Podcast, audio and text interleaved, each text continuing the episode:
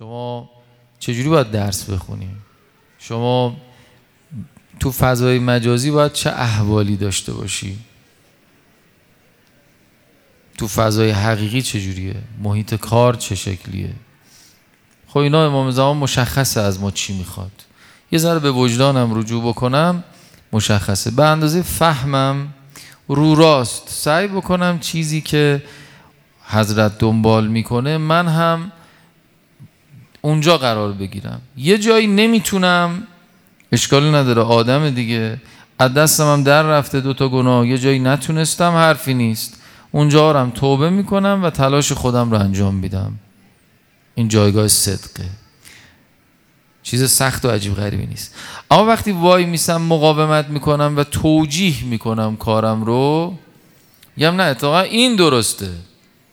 بعد بحث می‌کنم که اصلا آقا امام زمان هم همینو می‌خواد. یا مثلا میگم اصلا امام زمان بیاد یه جور دیگه است. الان شرایط ما فرق می‌کنه. نه دیگه. دیشب اینا رو عرض کردیم. یکی از اشتباهات رایج بین مؤمنین که اهل خیر هستند اینه که اون جایگاه صدق رو می‌خوام یه خورده بازترش بکنم. اهل کار خیر هستیم اما به شکل کار اهمیت زیادی میدیم اما به جهت کار اهمیت نمیدیم.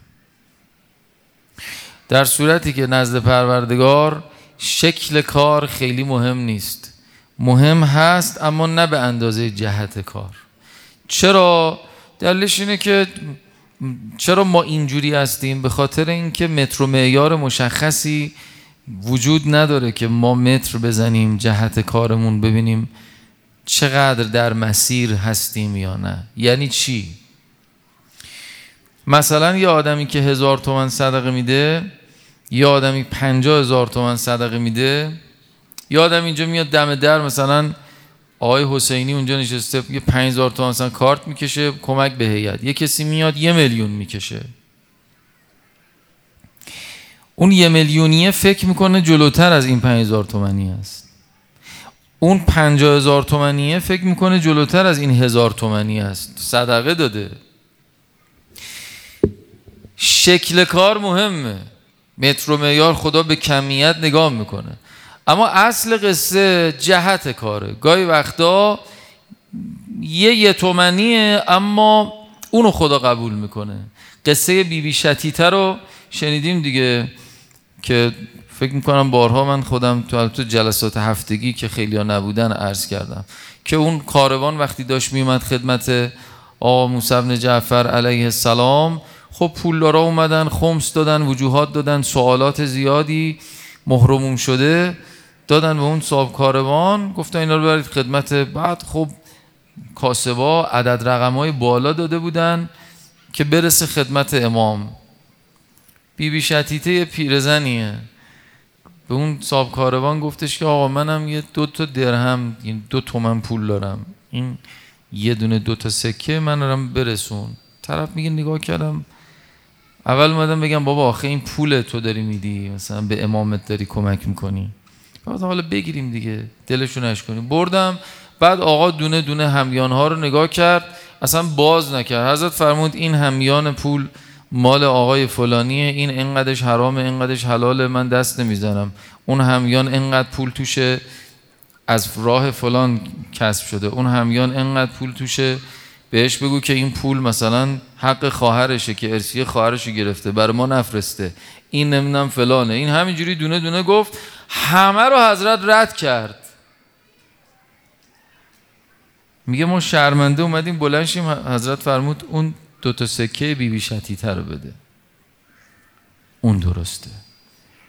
حلاله با نیت درستم داده. اونو قبول می‌کنیم. بعدم پیغام داد یه پولی داد بهش گفت این پول بهش بده.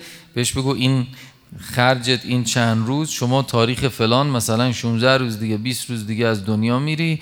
این مدت با این پول سر بکن. این مقدارم بذار برای خرج کفن و دفنت. خانم بی شتیته الان مرقت داره. برای کفن و دفنت خود من میام بالا سرت. جهت کار خیلی مهمه نه شکل کار. مفهومش این نیست که صفر و صدی نگاه کنیم.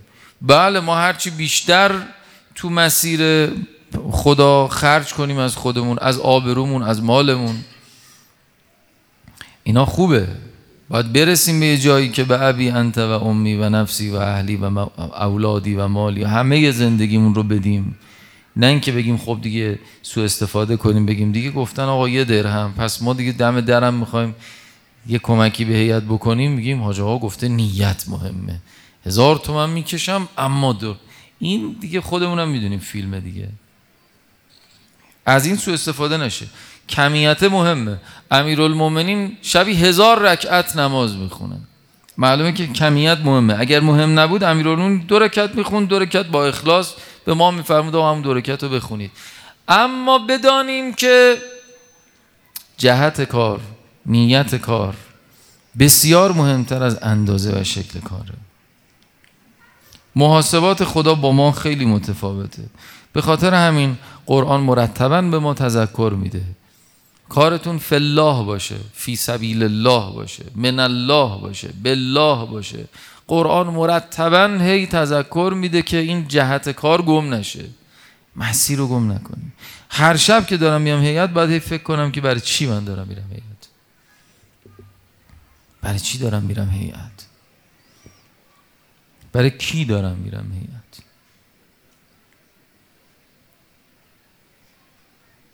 نمی‌خوام امشب در مورد اخلاص حرف بزنم که دهه های مختلف باید بشینیم در موردش حرف بزنیم که اگر این یه دونه باشه همه چی هست و اگر این یه دونه نباشه هیچ چی نیست.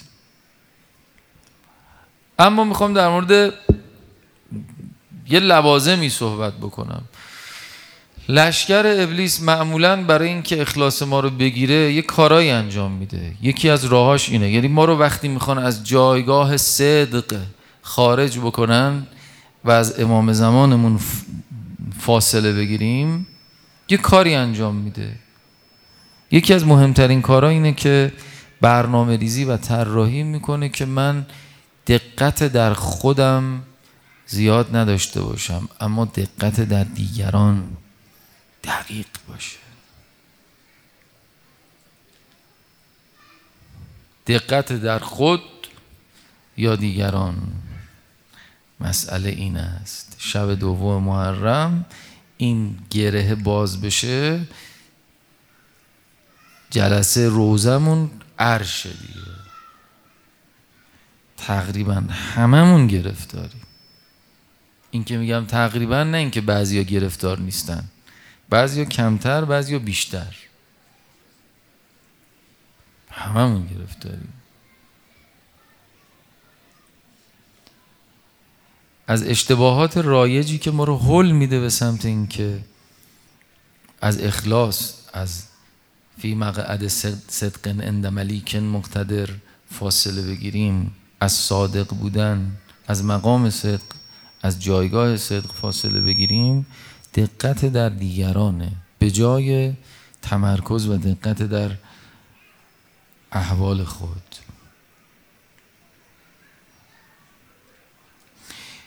اصل بسیار مهمی در عرفان هست که میگن مشارطه مراقبه و محاسبه.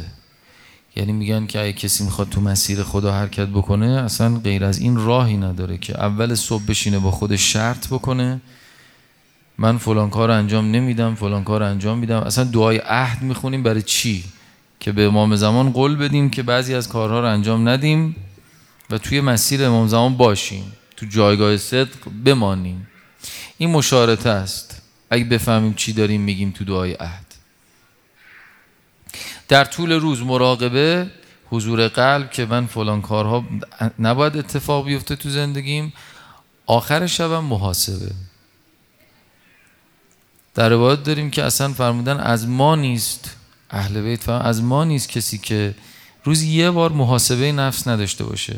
این نشینه فکر بکنه. یه بار بشینه در طول روز یا شب فکر بکنه که من تو 24 ساعت گذشته اونی که امام زمان می‌خواست بودم یا نبودم.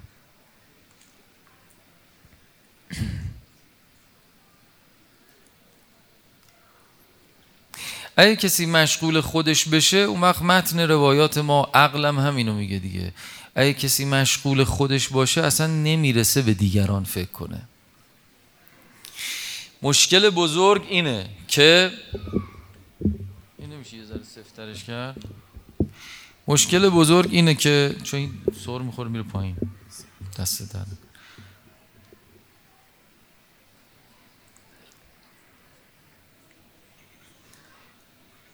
ما همش داریم همدیگر رو درست می‌کنیم. یعنی من که دارم میام هیئت نوکرای امام حسین حواسشون باشه. شب اول دوم شب این حرف هست خادما خصوصا. ما معمولا همش در حال اصلاح کردن دیگرانیم. همش حواسمون به اینه که فلانی خطا نکنه فلانی تو گناه نیفته فلانی هدایت بشه فلانی خودم چی؟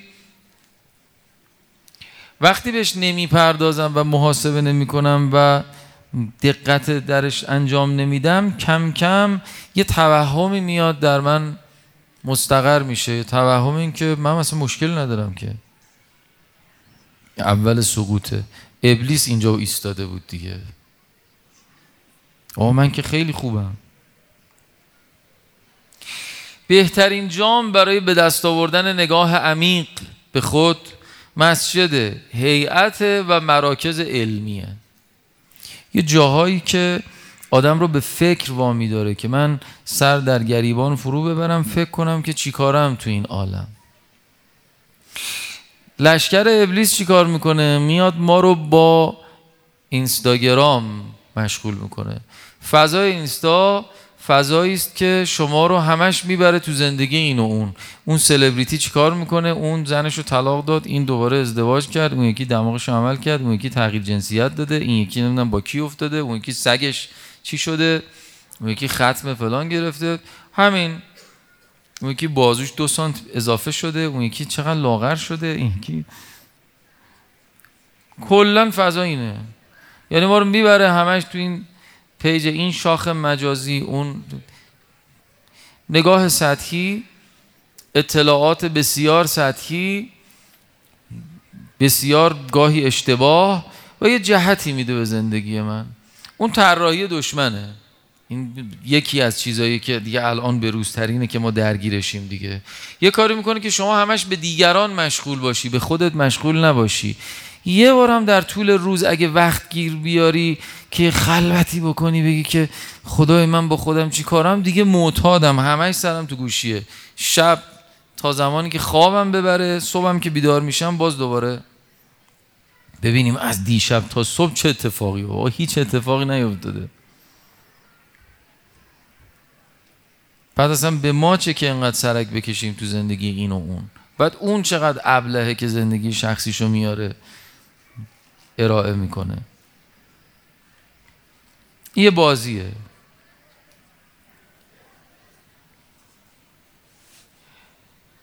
در نتیجه بیشترین وقت آدما الان تو دنیا صرف زدن همدیگه مواظبت کردن از همدیگه آدم کردن همدیگه بیشترین انرژی داره اینجا خرج میشه.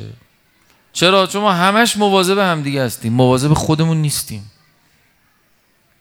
یا مراقب هستیم که دیگران هدایت بشن یا مراقب هستیم که آدم نشن. یه کسی به صلاح نرسه. انرژی بشر همش داره اینجاها تلف میشه. هممون. از موضوعات سیاسی و جهانی و این بین المللی بگذریم بین خود ما اینجوریه.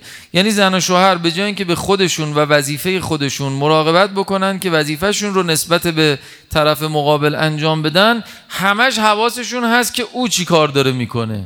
یعنی زنه رفته تمام وظایف شوهر نسبت به همسر رو حفظ کرده هر جا تخلف بکنه یه زبدر می‌خوره یه تیک می‌خوره جلو اسمش. مردم تمام وظایفی که زن برای شوهر دارد حفظ کرده هی داره زب مثبت منفی می‌زنه. فلانجا رو انجام نداد فلانجا رو انجام نداد فلان. بعد اینا همش دارن هم مراقبت می‌کنن که یه وقتی من یه ذره جلوتر انجام ندم. با شما بچه هیئتی هستی مثلا. در پیشگاه خدا بالاخره در پیشگاه امام زمان جایگاه صدق از این حرفا اینا کجا می‌خواد بره بالاخره؟ کی قرار انجام بشه؟ تو خونه باید انجام بشه دیگه. من چیکار دارم که او وظیفهشو انجام میده یا نمیده؟ معامله با امام زمان هست یا نیست؟ تو فامیل اینجوریه تو رفیقامون اینجوریه تو هیئت اینجوریه تو مسجد اینجوریه. از هیئت مثال نمی‌زنم که آبرومون بره. ولی شما اکثر مساجد می‌بینید دیگه. مثلا این میگه من رئیسم اون میگه من رئیسم. اون هیئت امناست این مسئول پایگاه اون مسئول قانونه این امام جماعته. همیشه این جماعت با هم درگیرن. با مردم بیرون. به که بشینید هم فکری بکنید که چجوری چهار تا جوون بیشتر جذب مسجد بشن همش سر یه کلید دعوا می‌کنید همش مراقبیم که او یه ذره اوج نگیره محبوب تر نشه. بچه ها جوون ها دور فلانی جمع نشن. درگیریم.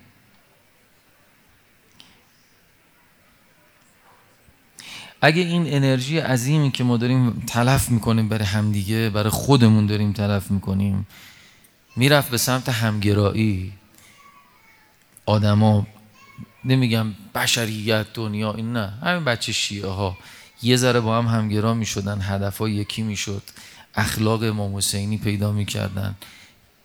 بیشتر سعی می‌کردن ضعف های خودشون رو ببینن نقطه قوت های دیگران رو ببینن حرکت بکنن. به قله هایی می رسیدیم و قله هایی رو فتح می کردیم که دیگه بهشت هم انقدر مزه نداشت. اون نقطه نقطه ظهوره.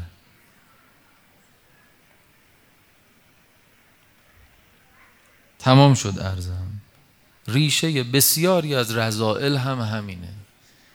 توجه به دیگران کینه حسادت تکبر هرس هر چی شما صفت ریشه ای داری که تولیدی رزیلت های دیگه است همش توجه کینه یعنی که من دارم خودم رو با دیگران مقایسه تکبر خودم رو با دیگران مقایسه می‌کنم. حسادت خودم رو با دیگران مقایسه می‌کنم.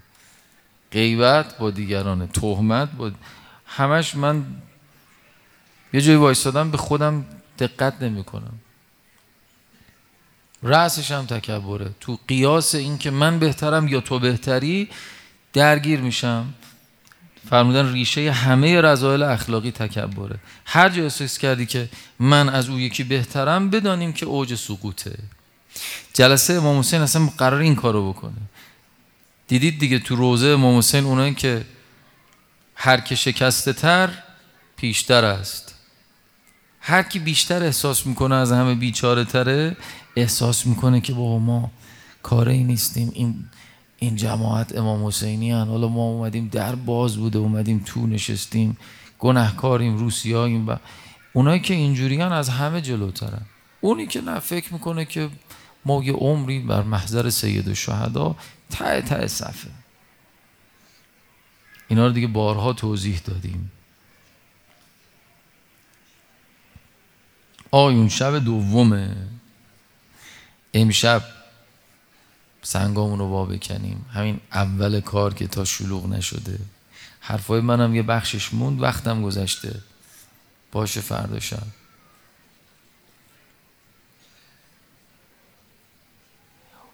اون وقت اونایی که اینجوری با اون حرفی که دیشب زدیم حواسشون به خودشونه و امام زمانشون. یعنی توجه به خود داره با یه کسی خودشو باید تنظیم بکنه دیگه. نه اینکه به نظر من این گونه است به توجه به خود با یه شاخص نظر او چیه اینا پرواز می‌کنن جلو میفتن و قیمتی هن. یکی از این شخصیت ها کسی است که اصلا کربلا و محرم و همه این بساط و آدم یه ذره دقت می‌کنه انگار که خدا برای او این بساط رو بپا کرده. عقیله بنی هاشم زینب. چرا این حرف رو می‌زنی؟ شب دوم محرم که میشه قصه یه دفعه میاد رو دلمون میشینه. از روز دوم یه حزن عجیبیه. بعد هر روز و هر شب تا آشورا این حزنه هی زیاد میشه زیاد میشه زیاد میشه. یه دفعه شب شام غریبان شما احساس می‌کنی این قهمه برداشته شد. اصلا ده اول خیلی سنگینه. دهه دوم سوم به قول روزخونا روزه ها ناموسیه و دیگه خیلی سختره علاز ظاهر اما شما اینقدر سخت نیست برات. دیگه هیئت اومدن. ما منبری ها اینجوری هستیم. من روز هم روزخون هم منبری هم دهه که تموم میشه دیگه تا آخر سفر پشت هم منبر میرم اینقدر بهم فشار نمیاد که دو تا جلسه تو دهه اول. سنگین فضا. چرا؟ به خاطر اینکه از روز دوم وقتی زینب کبرا وارد کربلا شد یه غمی به دل زینب نشست. قلب شیعه با قلب زینب هماهنگه ضربان قلب ما با ضربان عقیله بنی هاشم تنظیمه. او که غم دلش رو می‌گیره یه دفعه شیعه غمگینه. قصه دار میشیم همه.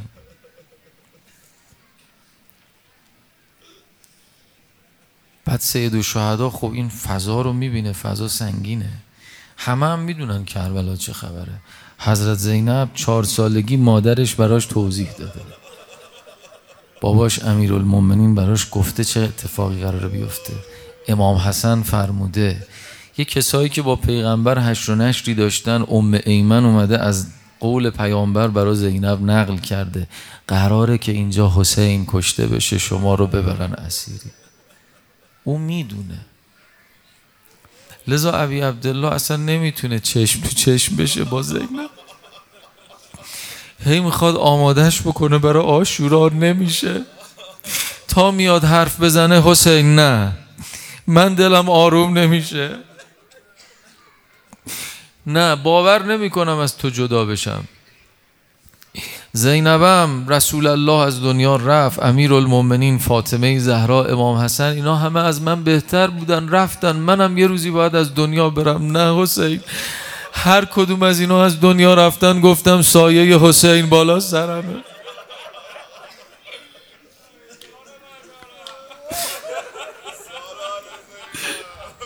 لذا ابی عبدالله دیگه شرم می‌کرد نگاه نمی‌کرد به زینب. هر جا میومد حرف بزنه بیبی بی حرف رو قطع می‌کرد. نه نگو نگو. شب آشورام فقط ابی عبدالله گفت بذار یه تلنگر بزنم یه خورده دلش رو آماده بکنم. صدا زد آه دنیای بی وفا یه دفعه دید زینب تو صورتش می‌زنه. از حال رفت. می‌دونه این کنایه یعنی چی. زینب بس دیگه. نه حسین باورم نمیشه. این قصه از شب دوم دل ما با حضرت زینب هی هر شب اضافه تر میشه تا شب آشورا شب شام غریبان یه دفعه آروم میشی. چرا؟ چون ابی عبدالله دید با این زینب دیگه کاری نمیشه کرد. با همه ودا کرد با او ودا نکرد. مهار اسب و کشید تا اومد بره یه دفعه دید صدا می‌زنه مهلا یا اخا. صبر کن.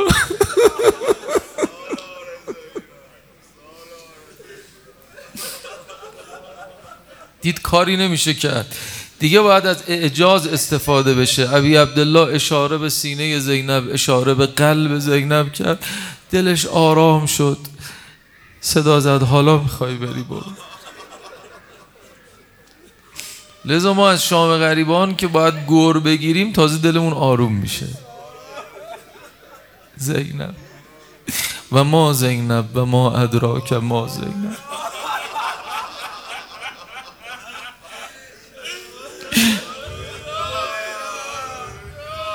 بیبی جان خودت می‌دونی که این مردم چقدر به شما ارادت دارن.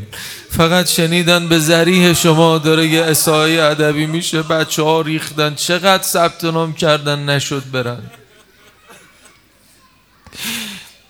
یه نگاهی امشب به ما بکن خانم.